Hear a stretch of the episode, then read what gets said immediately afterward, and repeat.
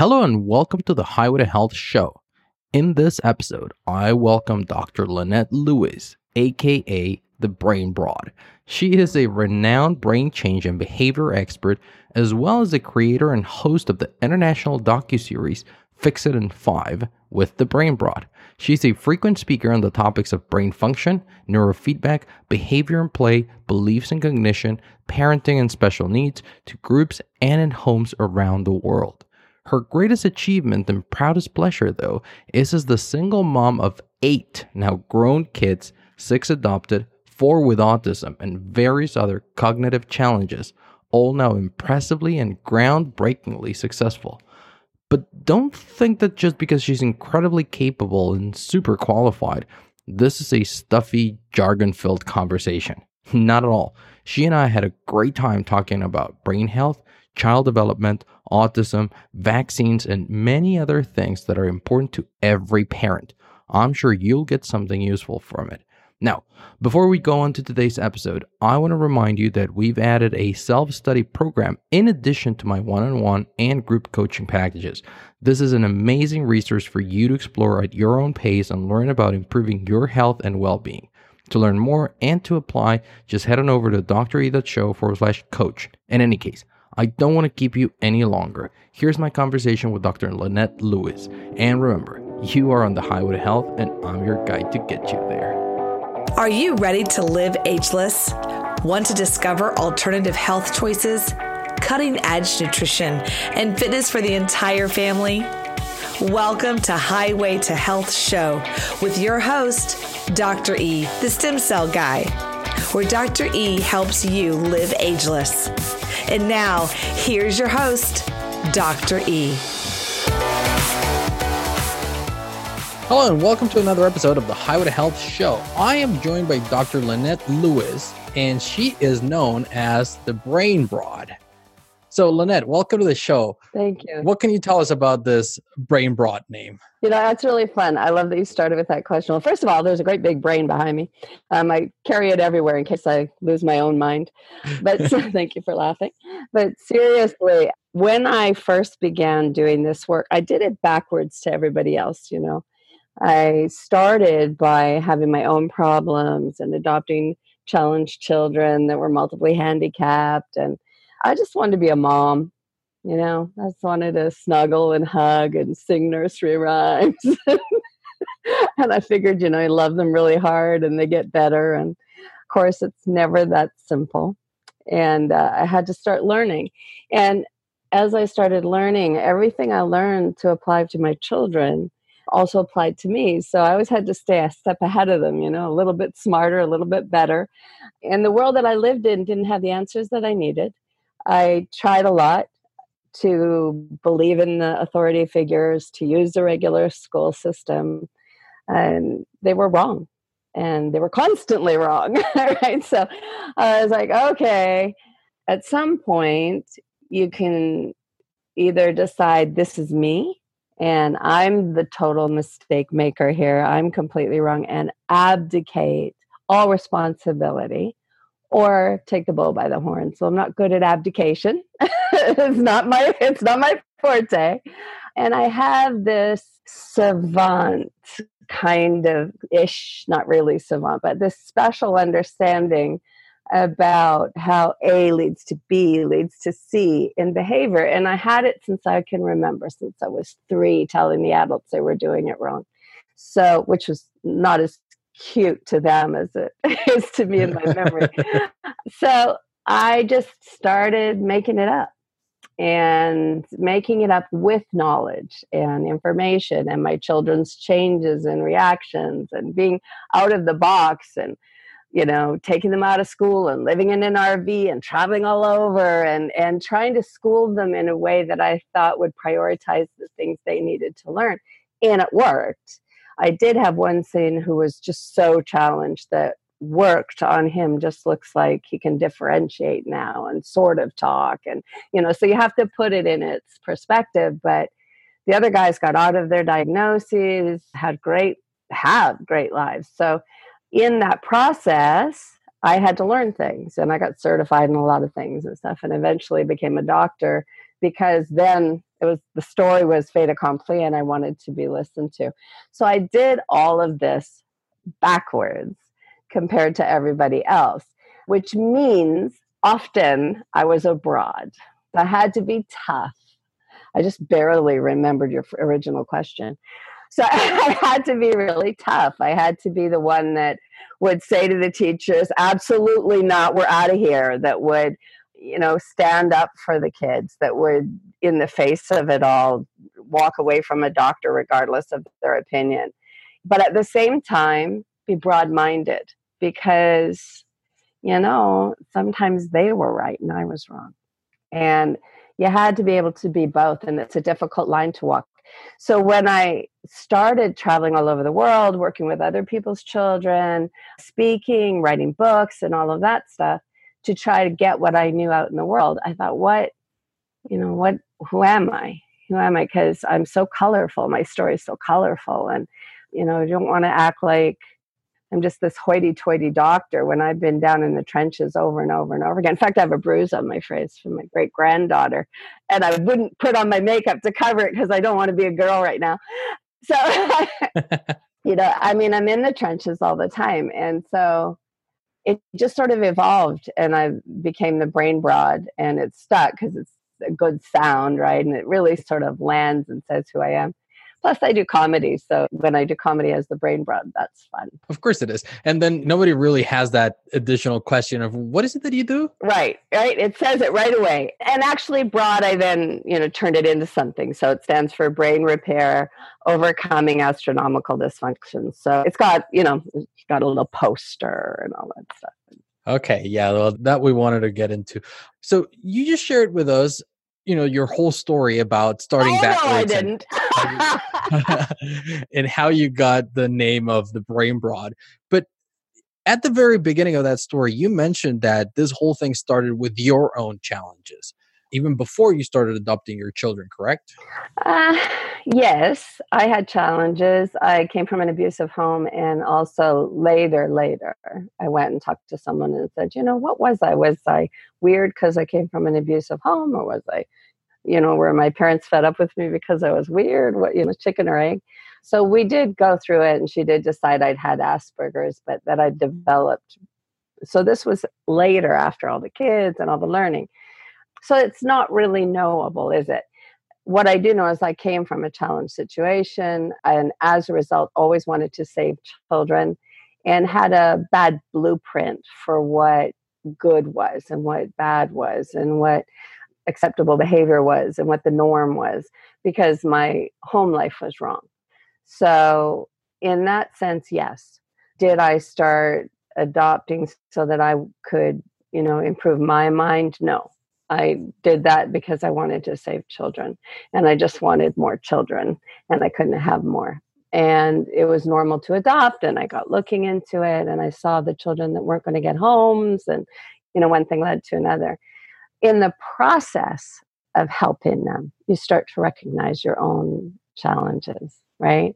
It's dangerous anyway. Like if you ever take a psych course or read the DSM, well, it's the five now, but at the time it was the DSM four, you know, you're like every page, you're like, I've got that too. well, that happens to all of us. Right. It's kind of like when you go to med school and every little thing like oh i've had that before. It's like no you haven't. Right. It's all about degrees and i think it's an important point to bring up for people because right now there's such a scare about like autism for example. Everybody's always, oh is my child autistic? And actually it's problematic when you jump in and start doing aba is the normal thing to jump in with and that's applied behavioral analysis and it's just like constant you've got this poor like two year old who's just a little bit of a late talker, maybe has a little gross motor issue with their bottle or something. And next thing you know, they're doing 40 hours a week of intense therapy and not having a childhood. And it's just wrong. And you can actually create the problem you're trying to prevent. So, this whole fear thing, it's really important to go, okay, this is about degrees you know this isn't about is your child not saying the hard consonants at the end of their words you know let's ease up here parents give them some time and don't waste that childhood, don't waste that time either. So if you have suspicion that your child is having problems and not learning, play with them. Go, oh, wow, they're not building blocks. Get some freaking blocks and go build with them. You don't have to get a professional to do that with a stern face and take stats and ruin the whole experience. So you're the teacher, be it. Yeah, I think that whole point about, you know, the fear and it also happens even in schools. It also happens in, you know, even with certain physicians or like the primary care, the nurses assistants who are very quick to diagnose these things now.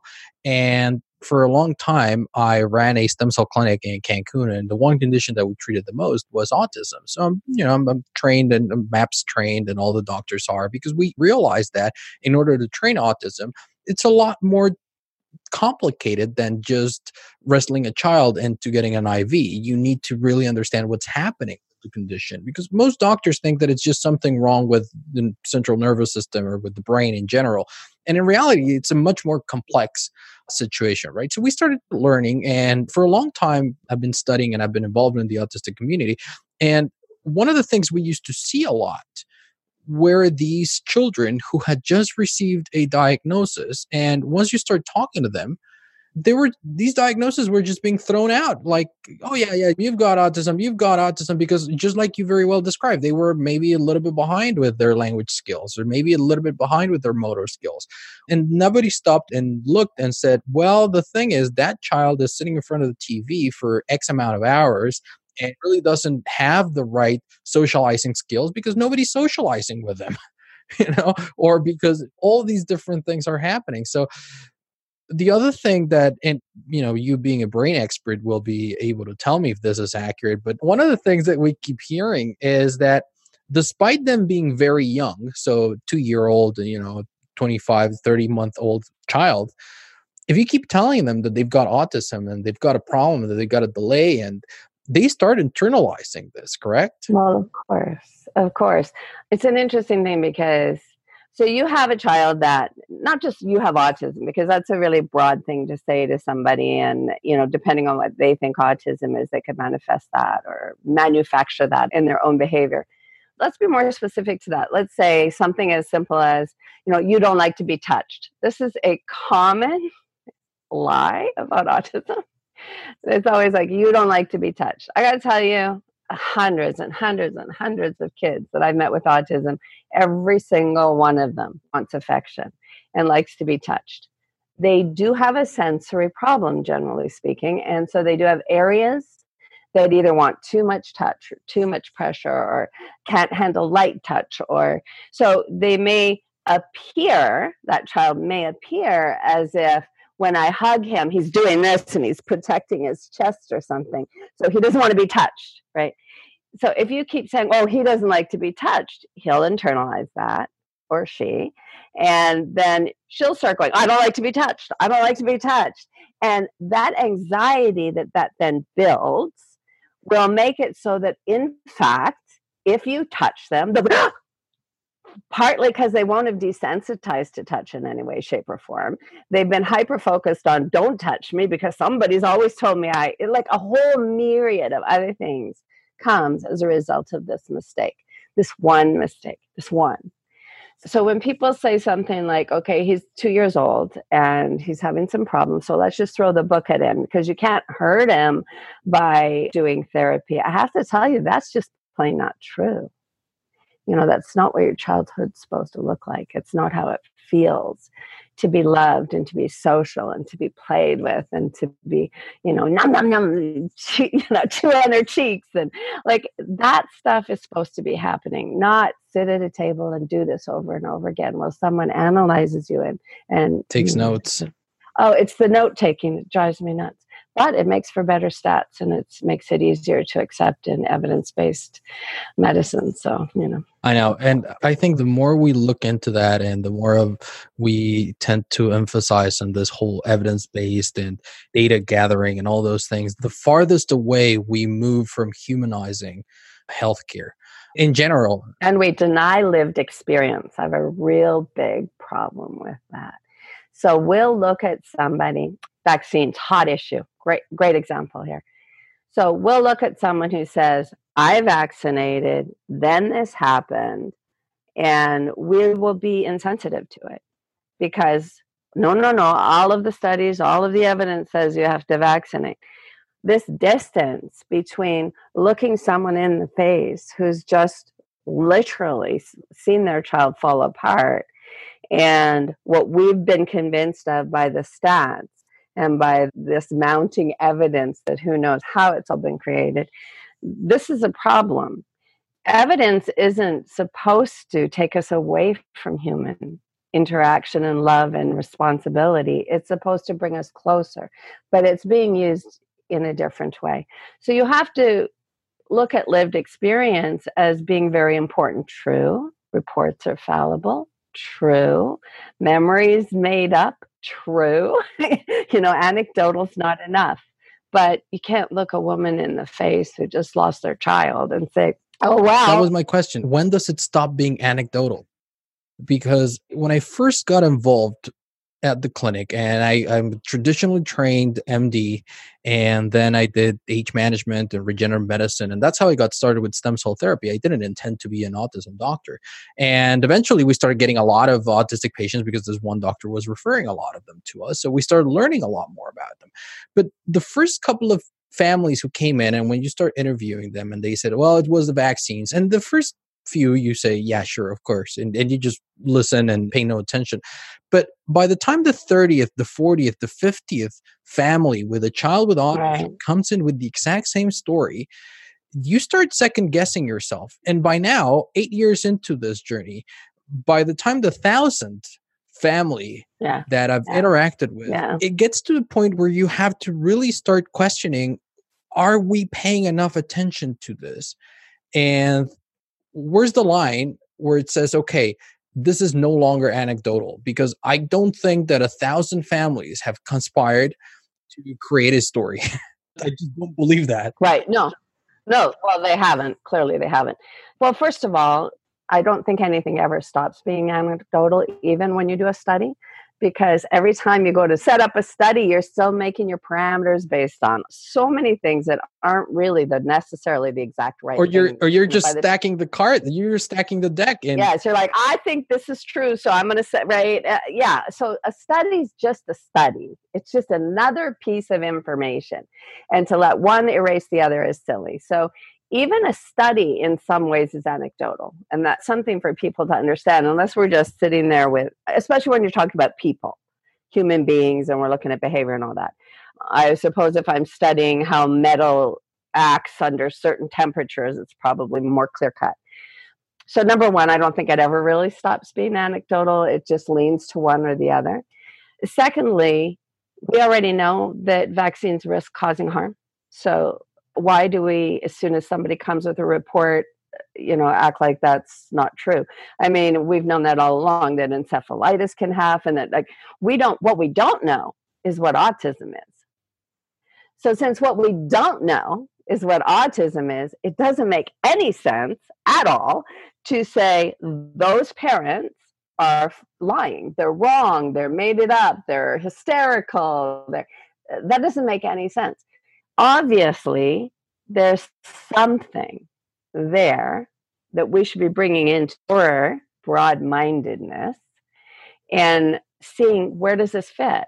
Is it the numbers of vaccines? And now we get into the stuff that everyone talks about. Is it the numbers of vaccines? Is it the mass production of the vaccines? Is it you know and on and on and on.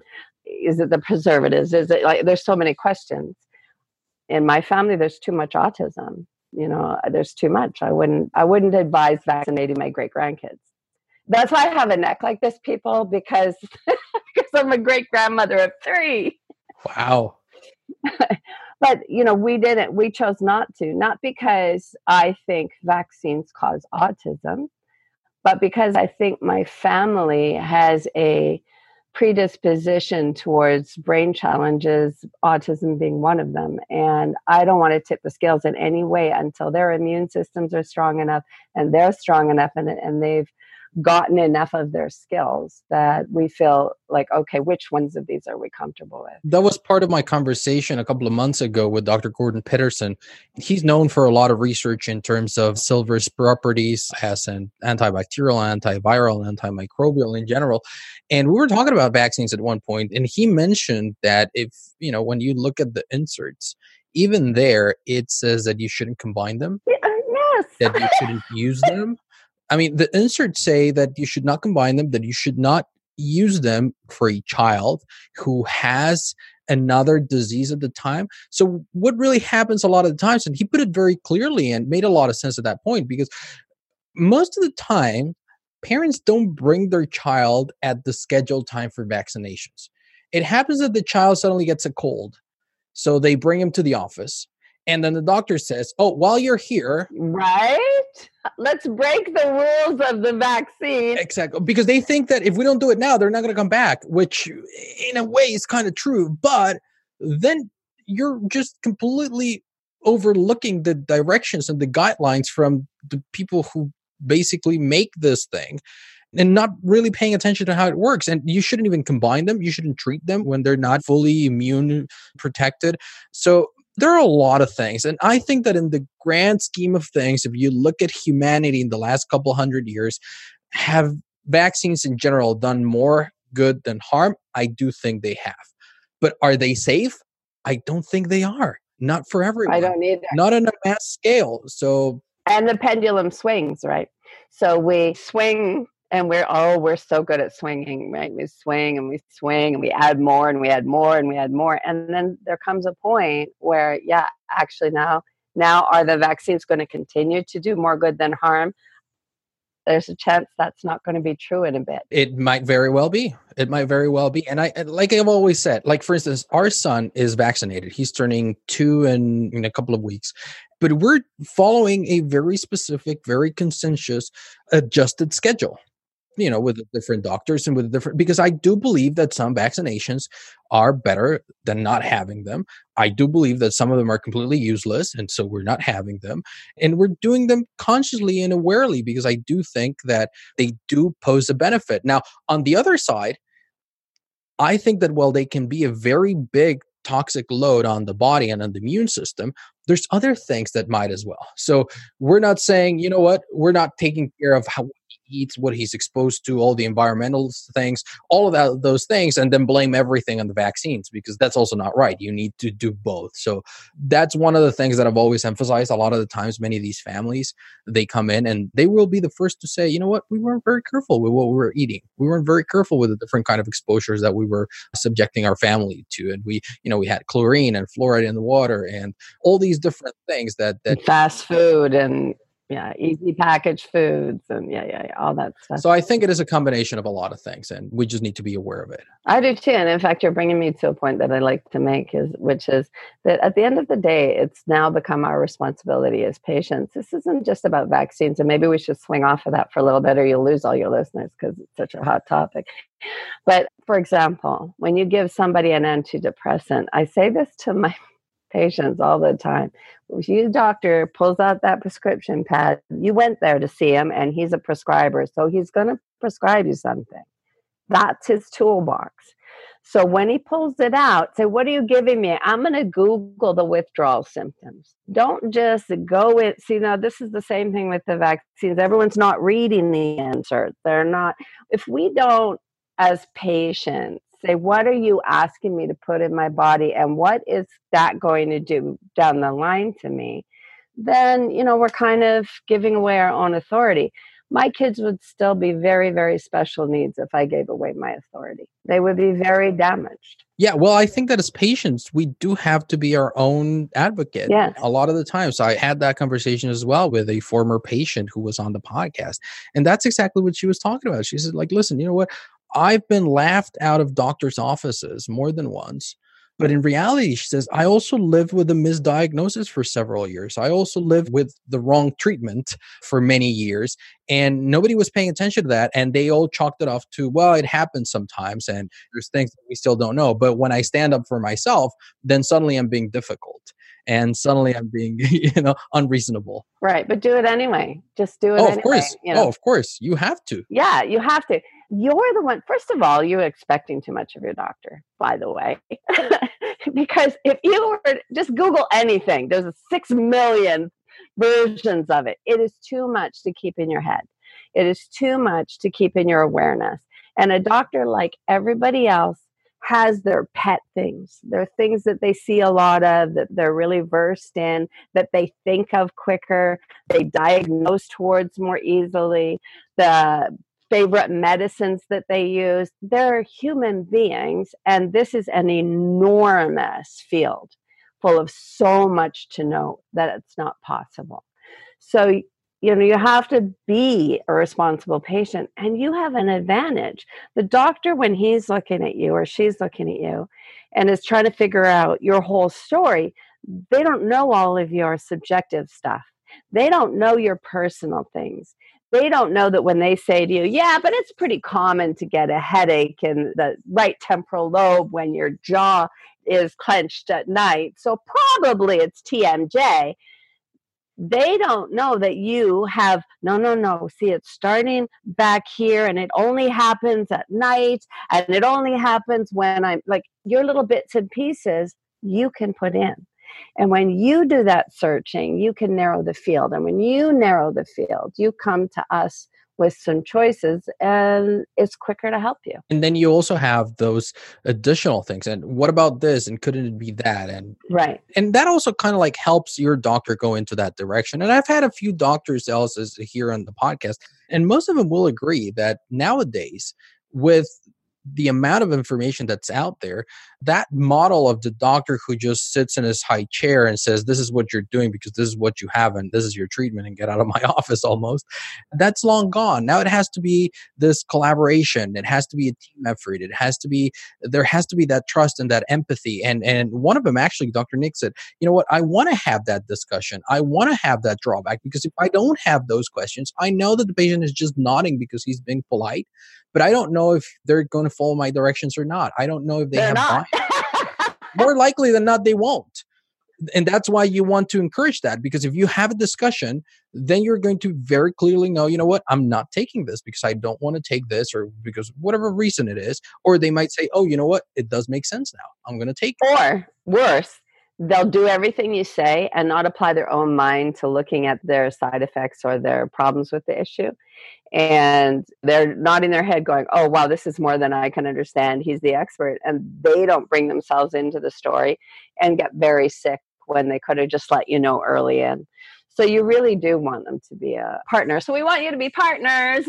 for sure, for sure. Because uh, then again, the responsibility should be the doctors. I always say this here, and I say it to my patients, I say it here in the podcast. Health is an active pursuit that each one of us is responsible for. My doctor can't be responsible for my health. I have to be responsible for my own health.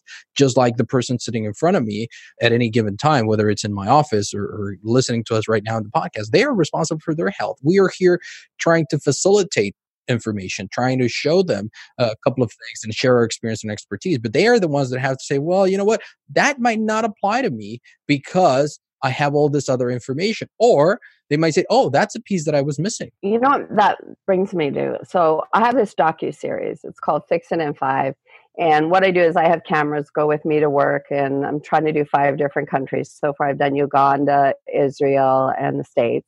I'm still looking for the other two families. So they come with me. They go into, you know, the cameras follow me and I'm there for five days and I work with the families. So where this matches our discussion. And by the way, that's available on the Autism channel if anyone wants to watch it, or you can go to my website, lynettelouise.com, and go to Fix It in 5, and you can rent it. That helps me fund it. So what happens is I'll go there and always in five days without fail. This is what made me want to do it. No matter what their diet is, what their religion is, what their culture is, what their race is. In five days, I can make marked, seeable change where everybody's jaw is dropping. Good change, by the way. so, for example, someone who's having seizures stops having seizures. Somebody who, you know, another boy couldn't poo on the toilet because of his compacted bowel, he's pooing fine, things like that. Speech comes, aggression stops, like always, always, without fail. But that doesn't mean after I leave that they'll keep doing it. And it's an interesting challenge. So, why I wanted to put all my money into building this show and make sure that when I leave this earth, I've left a legacy that says, hey, this is possible, it's up to you, is that sometimes they don't keep doing it. And it's shocking. You're like, in five days, look what we did. Why would you not keep doing this? But uh, it's a lot of work. Why do you think they stopped doing it? A few things. One, because I'm expensive with this show, I go to poor people who couldn't have otherwise have got it. So that's a dynamic in and of itself. There's no skin in the game, as they say. People that have no money, so for example, the woman in Uganda, she's used to going and getting free stuff. So she just keeps changing whatever free medicine she can get for anti seizure. Well, that's not a good plan. So I cover them for a year. They get on their feet enough that they can now take it over, but they have this blueprint. We started talking about, you know, your blueprint so they have this blueprint of when help dries up, I go get other free help. And this is one of my biggest challenges with helping people with no money is that they don't want to go the distance because they're now going to have to stand on their own feet. And I give them a whole year first, but then they're either going to have to keep getting the session. Yeah, but then they're on their own, right? And right it right. requires effort. It's not that they cannot do it, it's just that it requires effort and people don't want to get out of the way. And a different kind of thinking. They've been trained to believe of themselves by their upbringing and their social circumstance, to believe of themselves that they need help. And they develop a kind of their own emotional challenge of needing that attention, needing that help. It's very interesting. In the end, I'll do one documentary and we'll see where everybody ends up. But I have noticed that when I give it away and I help them this way, that keeping them going is harder than the people that pay a lot for it. So it's a challenge. Yes, I think all of us in this field have got into that at some point. There's two things there. One is that as health professionals, we also have bills to pay. So as much as we would like to help people for free, you cannot just call the bank and say like, "Well, I've been doing pro bono work." Uh, because they're gonna say, "Yeah, that's that's very nice, but you still owe us some money, right?" so that's that's the first. Yeah. Exactly, exactly. So that's that's one. But uh, on the other hand, it is also that sense of ownership when people don't have any skin in the game, like you very well said. If it's given to them, then it's not really valued. And like I said, the thing is, as doctors, you don't just go in there and say like, "Oh, there you go, it's sorted, go on your own," because really that's not how medicine works. I mean, maybe certain sides of it, when you're talking about something surgical, you go in, you remove the appendix right, if that was right, right, right, like right. that, you know you're done. Then but most of the time, it isn't. Adhesions and scar tissue, and if you don't manipulate, like there's always exactly there's always your part to play. Exactly. So I do agree with you, and it is an observation that I think most of us have done at some point because we we get into this field because we want to help people one way or another, right? And then we go a little bit beyond that, and we say, okay, I'm just going to do this for free. I'm just going to go a little bit extra. I'm going to do all these things, and in reality, you find out that it wasn't very useful or valuable because they didn't have any investment into it. So that is that is a bit of a challenge. There is another point to it too, though. I'm there for five days and they're having to learn and change so quickly. It's almost like a whirlwind for them that they they don't know how they got the change they got, and they don't want to go back and watch the videos of themselves because we all have that thing like how I'm saying my neck looks so old, right? So we have it's hard to watch yourself. It truly is, and it's hard to watch your family be in this place and have someone just come and make change.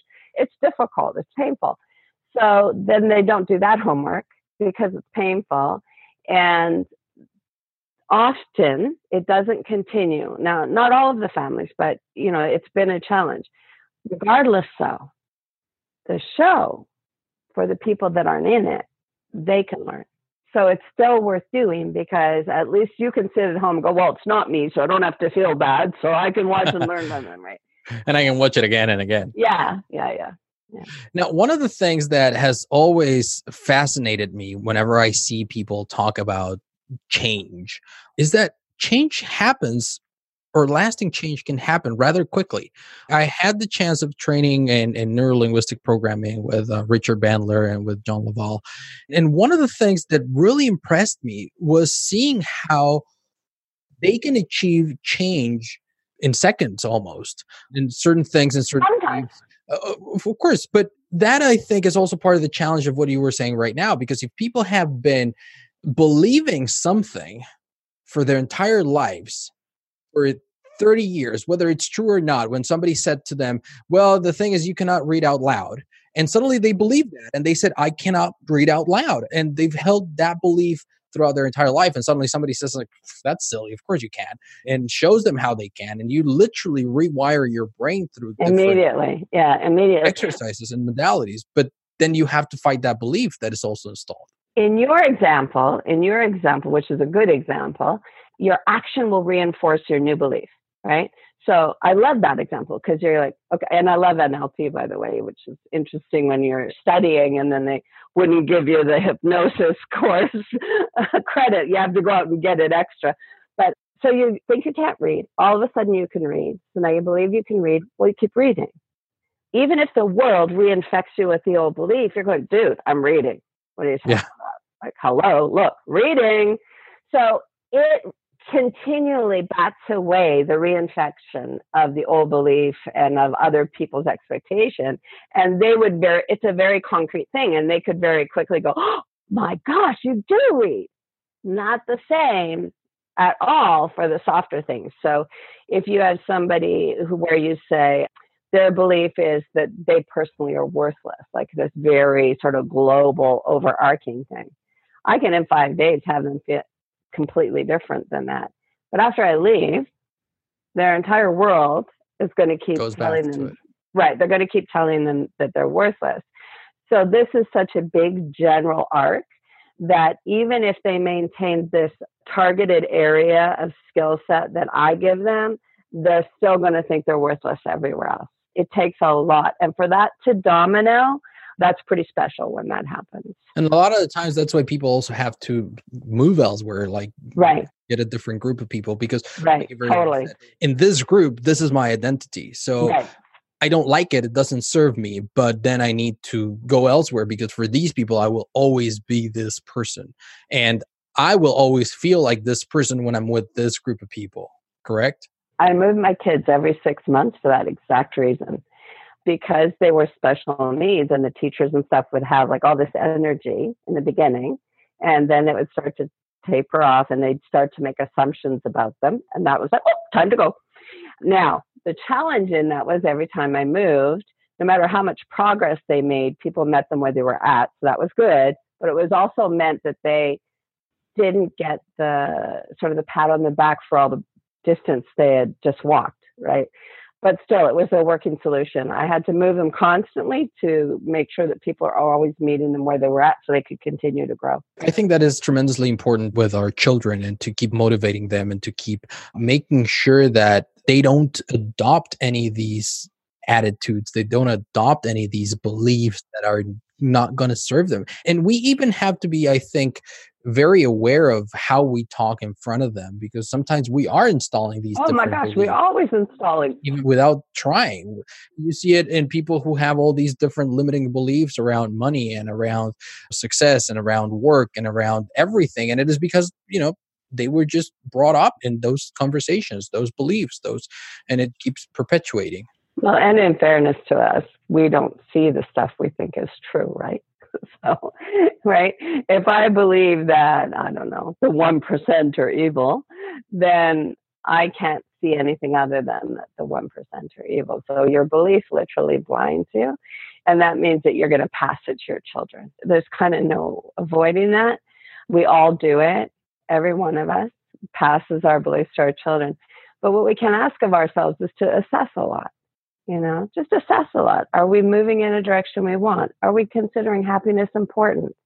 Are we piling stuff on our kids so heavy and hard that they're all stressed because they think if they don't graduate with high grades and go to an ivy league college they're going to be failures. It's just a total lie. It's a complete and total farce. So we have to assess and look at, you know, what are we hoping for in our children's lives? And then we're going to be blind again, but, you know, do a little bit and assess again. So be willing to just look at yourself and know that it's actually correct to be wrong. We are all wrong, right? So get comfortable with that. We're right for a while. Change happens as a result of it, and it becomes wrong, and it's time to change and just get good with that. Yeah, I think that is so important because you're absolutely right. We are wrong more often than not, but we just, you know, we just change and adopt. And that's, I think, something that is very valuable for us to be teaching to our children. And, and this is something that does come out a lot with our listeners, regardless of what topic we're talking about. We're talking about nutrition, we're talking about exercise, we're talking about different habits. The question always comes into, okay, yeah, yeah, that's great, but how can I instill this in my children as they grow up? Because I don't want them to reach adulthood and have all these bad habits that I developed in my childhood. So, like I said, whether it is nutrition, whether it is exercise or lack thereof, whether it is all of those things, people don't want their kids to actually grow up and have those same challenges. So, I think that bringing that awareness to everything that we're doing while we're with them is incredibly important. And it, it's back to when I said just get down there and play with them. If you want them to have good eating habits, have good eating habits. You know, too often we want our kids to fix what we didn't fix. That's ridiculous. You got to fix you. Well, especially we're giving them the same toolbox. right? So if you have good eating habits, here's how it goes they fight you. Uh, they don't agree. They say all their friends don't have to do that. They move out and they do what you did. Isn't that true, right? So just relax and do the right thing. That's all. Exactly. So put up with the arguments and they're going to end up doing the right things anyway. Pretty much, most of the time. That's amazing. That's amazing. So before we wrap this thing up, why don't you just tell us a little bit as well about your book? And I know that you've written a few, but you recently released another book about abuse. So what made you write that book and tackle that huge challenge really? Let me see if I have it here.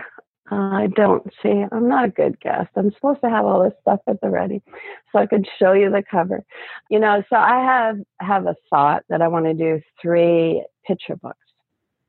I don't want them to be on kind of heavy, important subject matter, but have the look of a comic book so that they sit on a coffee table or in a doctor's office. And the people that wouldn't normally pick up that book end up picking it up because it's an easy read and, and it has its one major, major lesson in it. So it that is the second of the picture books. And that was a story I've been wanting to tell for a long time. That's a personal story. That's about what happened for me. And really, I can tell you the story and you can still read it, still be impacted. So it's called Sever the Cycle of Abuse with a Subshop Savior.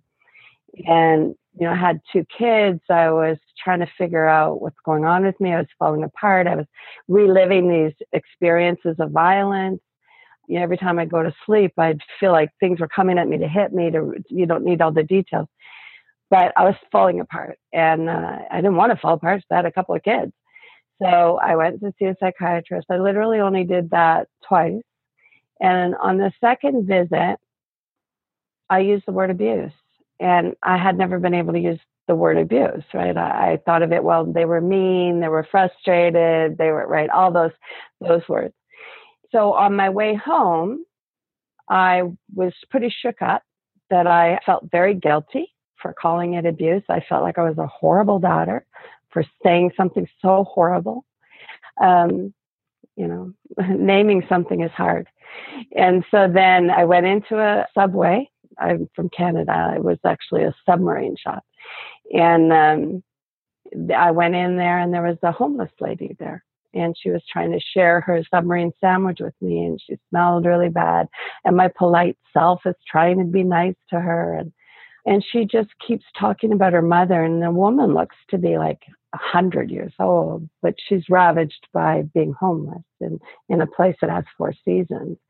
I just listened to her and saw myself. Here was this woman that had lived this whole life and she couldn't stop worrying about her mother. And I just didn't want to be tethered anymore. So the story really gets you there more than I'm doing it for you right now. But I wanted to be able to say to people, no matter your what kind of abuse, spousal, domestic, whatever, there's this moment in your life because first you get free, but then you have to get free, right? So you can get out of the situation, but that's when you actually are more tethered to it. And this is something people often don't know that when you leave a situation of abuse and you can relax because now you're not afraid, it actually grabs onto you emotionally stronger. And the reason for that is you're not busy defending it, right? Deflecting, defending, actively living in it. So the fear is bigger and the thinking is more all encompassing. And now you have to actually get free. And that's the place where people get stuck and they don't know how to do that. So they go back and they re-enter because they just don't know how. So I'm hoping that this book will give them that. That actually makes sense because you hear all these different stories about, you know, the, the most common is, uh, you know, domestic abuse and women leave their abusive husbands, but then they go back. Mm. And people think like, well, why would you do that? And now what you're explaining actually kind of makes sense or at least explains it. Doesn't it's, a, sense, it's a part. That's, it yeah that's a part of it i mean there's also the you know the definition of love and the confusion between feeling anxious and worried about someone's opinion of you meaning they matter that much therefore you must love them like there's all of those things but we can get that across to folks because that's out there what isn't very much out there is what do i do with the fact that even though i'm free i'm not free so that's the piece i wanted to attack that's great. And you know what? Before we move on and we wrap this uh, episode up, I do want to take a moment and acknowledge you for this amazing work that you're doing. I think oh, thank you. we need more people looking at at all these different functions and amazing things that our brains are capable of and help us make sense of it and help us really be in control so that we can enjoy our lives more. And I think that your work and what you're doing with all the different examples that you've just shared with us and your books and the documentary and trying to reach as many people, you're really doing that. So I definitely do want to acknowledge you for that kind of work that you're doing. Now, if somebody who's listening to us right now, they wanted to learn more about you, and I don't know if you do like if you currently do like one-on-one work or some sort of remote work or anything like that, where can they find out more about you? Um, LynetteLouise.com or brainbody.net, either one. Uh, Facebook, Twitter, all that stuff. I'm, I'm always on there. I post every day. I'm not taking new patients right now because I give them a 10 year commitment. So they don't always need that, but I in mind want to give them 10 years and I'm 62. That makes me 72. So that's too old. So, so I've stopped taking new patients unless they're already inside the group that I'm working with but I still do speaking. I still write books. I still, you know, I talk to people, consult. And yes, because I'm global, I won't go all over the world to do my work. So I do it on Skype, um, on Zoom, or whatever. Perfect. So I'll make sure to add those links to this episode's description. For those of you listening to us right now, you know the drill. If you're listening as a podcast, you just scroll to the podcast app and find this episode, and you'll see everything down there in the description. And for those of you watching on YouTube, you know where the description is in YouTube. You just scroll down and you're going to see all the links down there, complete with our show notes and with everything else. Now, before we say goodbye, this has been a very wild interview because we've touched on so many topics and obviously we kind of had a roadmap, but we touched a little bit on different sides. I think you and I, we share a lot of beliefs. We share a lot of that passion that we have for helping people, and it was really, really good. Is there anything else that you would like to share with our audience before we say goodbye? Sure. I like to always give at least one tip. So here's one that I, I and it's a different one every time.